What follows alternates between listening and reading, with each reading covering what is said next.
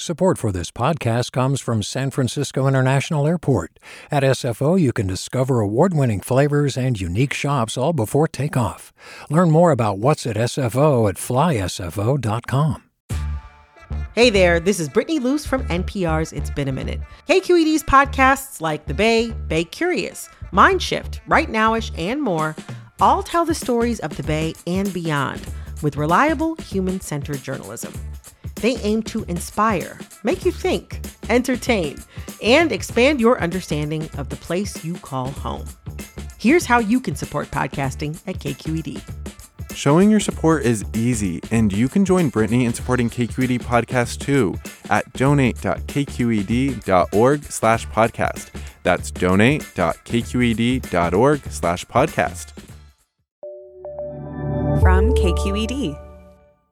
I'm Maria Esquinca in for Erica Cruz Guevara, and welcome to The Bay, local news to keep you rooted.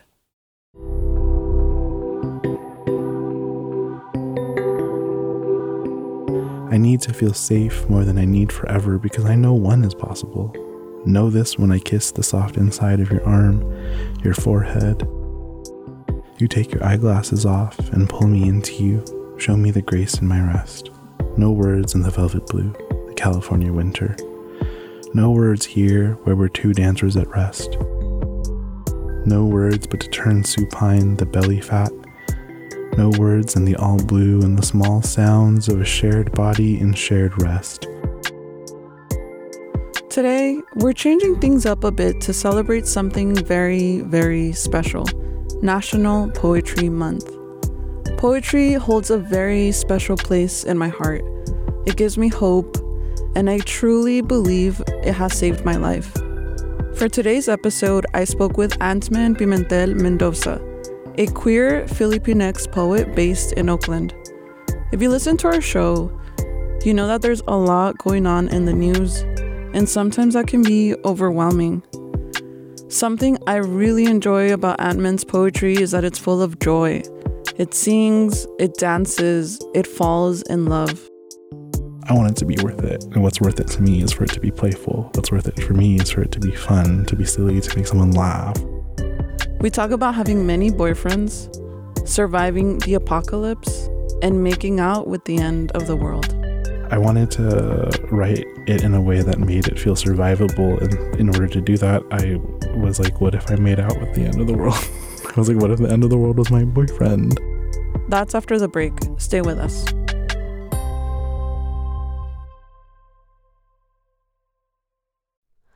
Hi, it's Terry Gross, the host of Fresh Air. We bring you in depth, long form interviews with actors, directors, musicians, authors, journalists, and more. Listen to our Peabody Award winning Fresh Air podcast from WHYY and NPR. Hey, it's Glenn Washington from Snap Judgment. And if you love what you're hearing, and I know you love what you're hearing, please consider becoming a KQED member get special access to cool events, behind the scenes footage, and so much more. Plus, you'll sleep better at night knowing you did your part for the community you depend upon. It's in you. Please be in it. Visit donate.kqed.org slash podcasts to sign up now. That's podcast with an S. Thanks. My name is Antmen Pimentel Mendoza. I am a queer and trans Filipinx American. I'm Tagalog. I am in my early 30s. I am very gay.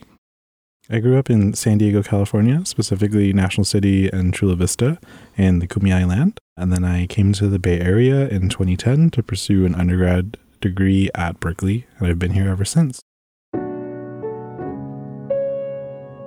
I started writing poetry as a child through my school's gifted and talented education program. And I was the only kid who signed up for poetry class. So me and this white woman in chunky jewelry sat together in one of those portable classrooms and we would just write poems to each other and we'd write them back and forth for a while. And I just got really into it. Which was a lot of fun and was like a very cute, like safe place for me to like be expressive and soft. And it was really sweet. And I didn't I didn't really write very much through middle school and elementary school and even undergrad. But one of my really dear friends, Sanjana Bijlani, who's also a poet, was always like, Well, you're still a poet. Like, right now, you're just gathering material. You're doing the work of the poet, which is just living life. And she was right. And, you know, when my mom passed, it really was like a big push for me to get back into doing things that weren't generating income. It was hard to lose my mother in 2017. I was only 25 and she, she was only 48. And that's been the hardest part was that she was so young. But it, what it did is it really pushed me and my family to get real about what obligations we were telling ourselves we had, which are things like obligations to traditional or normative narratives of what success looks like, and allowed us to kind of like get free from that a little bit because it was so absurd. Anything can happen at any moment. Why would I waste it not doing the things I'm wanting to do, right? I can't say it's an upside. There's no upside to my mom passing, but it is a, a freedom that came with the process of grieving her. I think of poetry as a place of opening because it's a place of play. It's really earnest. It's like asking me to spend enough of my like limited time on this earth with something that I sit down and write about it. And not just write about it, but write about it and think about sound and image. So if I'm doing that, I want it to be worth it. And what's worth it to me is for it to be playful. This is Home Alone After Therapy, the author considers a houseplant from my boyfriend Apocalypse. Baby, dance. Your tangelo blooms under the verdant candelabra with your flat feet slapping off the laminate planet and the cotton briefs scarce on your yes yes area with nothing else to bear, baby. Kelis sings she's got your money, and yes, the shake thrust of your hips is an inch wide swish toward a future after capital baby stretch. Before you reach your hands for the stem and leaf refrains, those reminders to breathe, baby. These giants you laugh under are you too, baby. Velvet your palms with almond oils and bump bellies. The gods decree you share your gold. Baby, remember too the sea and loss, the reason tucked behind habits in your wallet, pressed against a photo of Nanay, baby, feed yourself. Say thank you. Write home. Spill, baby. So, your chapbook is introduced with the concept of apocalypse and in your introduction, you write the world end all the time. Why write through through this theme, through the idea of apocalypse? I wrote about apocalypse originally because it just seemed unavoidable to think about. It was that day we woke up and everything was orange in the Bay Area, and then it was the pandemic. It felt like all I could do in the moment. I wanted to write it in a way that made it feel survivable, and in order to do that, I was like, what if I made out with the end of the world? I was like, what if the end of the world was my boyfriend?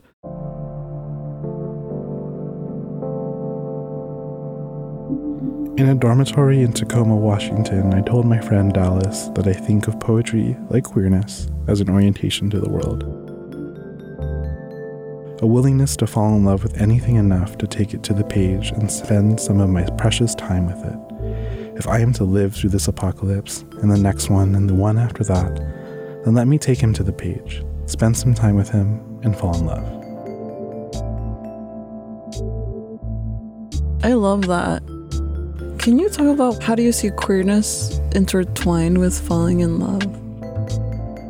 I think about queerness as the way that I love, and queerness as the way that I present myself in public because that is how I'm signaling how I'd like to be loved and how I um, hope to love. So for me, queerness is is the only framework through which I understand love at this point. This is Ode to Bedroom Dancing I Learned From You with a line from Le Tigre. I say I need to feel safe more than I need forever because I spent long years cowering. I spent years unsure your hand would ever find the length of me, could ever come in the small hour, in the room after the storms. I need to feel safe more than I need forever because I know one is possible. Know this when I kiss the soft inside of your arm, your forehead. You take your eyeglasses off and pull me into you, show me the grace in my rest. No words in the velvet blue, the California winter. No words here where we're two dancers at rest. No words but to turn supine the belly fat. No words in the all blue and the small sounds of a shared body in shared rest. Caught in the rain, we kissed under tree cover. I told you I learned by watching my father love again. I feel safe enough here in bed after the torrents. My hands on the wheel now, the turns of the wheel now, palms to the earth, scenes of recursion as evidence now. I mean, look at what has been left. I mean, look me in the face where you come. I mean, wordless now, but for the floods of skin. I mean, wordless now, the only words I know are more, more, and more. This was written about a particular experience where a date and I took a nap together. And it was the first time sleeping around someone who was not my ex. And I realized in that moment I'd taken for granted how it felt to feel safe to just like rest with somebody and how romantic that was for me. And it just like it opened up a lot in me. And that's something I've been thinking about and writing about lately is that safety. And for me, this is where romance is living right now. When I read that that line, I need to feel safe more than I feel forever really stood out to me and like the importance of feeling safe, particularly like in a romantic relationship. Mm-hmm. And I'm assuming like through a speaker that has experienced like violence and Mm-hmm. it's interesting because the way you frame it is like I need safety more than like the promise of like forever, which often we think of what we want from a romantic relationship is like this promise of like forever. Yeah, I've um in this poem I mentioned learning from my father, learning to love again, which is complicated. Like um my father I don't want to ever be alone and to see him have love in his life again is important for me because it also taught me that like part of the absurdity of my mom passing so young is that if there were two people who were sure that they'd have each other forever, it was my parents, right? And so the reality is that my mom did offer my dad her forever, but her forever was not as long as his forever. And that's always the case for every couple. Like even the most monogamous couple who like so deeply in love with one another and all this stuff, there's there's very little chance that your forevers are the same length. A relationship can be meaningful, pleasurable, fun, important, and worth writing about, and it can last however long. This is Bluebeard in the apartment we once shared after Cocteau Twins. Are you the right man for me? Are you safe? Are you my friend? I keep the blinds drawn and windows open so the sun might bathe every breathing babe I keep at home. Are you my friend? I keep the blinds drawn, knowing well the view from the street below every breathing babe. I keep a home untidied, studied, mess of garments known well. The view from the street below, cherubic, I sing aliveness, energy, untidied and steady. Mess of shirts, jocks, on and off my frame, on and off the floor. Cherubic, I sing aliveness, energy, because I keep on now, without you here, on and off my frame, on and off the floor. I puzzle back to see risen moonward because I keep on, now without you here. To barb, too cruel. I grow my hair out long, I puzzle back. To see risen moonward a path of want along the shore I swim. To barbs too cruel. I grow my hair. Out long after our sun's bulb dies, I trust you crawl a path of want along my shore I swim to know a cure, to name the trim of me. After our sun sets, I trust again. You crawl. Are you the right man for me? Are you safe? To know might cure, to name will trim you gone, and windows open to new suns, a mighty path.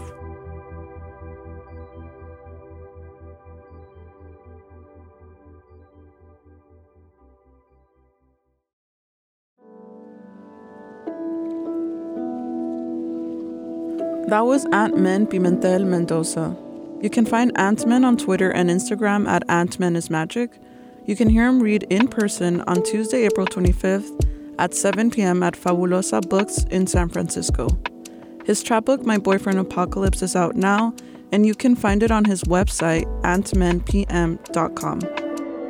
This episode was hosted and produced by me, Maria Esquinca. It was edited by Alan Montecillo. Special thanks to Paula Miranda for connecting me with Antmen. The Bay is a production of member supported KQED. I'm Maria Esquinca in for Erica Cruz Guevara. Thanks for listening.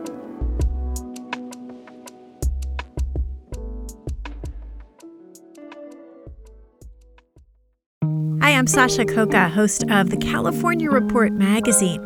Every week, we bring you stories about what connects us in the giant, diverse Golden State. Because what happens in California changes the world. I love this place. We were once seen as like the place to be, California. The land of milk and honey. That's where you go to Sunshine State, but we just have challenges right now. KQED's California Report magazine. New episodes drop every Friday, wherever you get your podcasts. Hey, what's up? I'm Erica Cruz Guevara, the host of The Bay. Donations keep independent journalism alive and healthy, and you support outstanding journalism when you support KQED. So if you haven't yet, check out donate.kqed.org slash podcasts. That's donate.kqed.org slash podcasts with an S.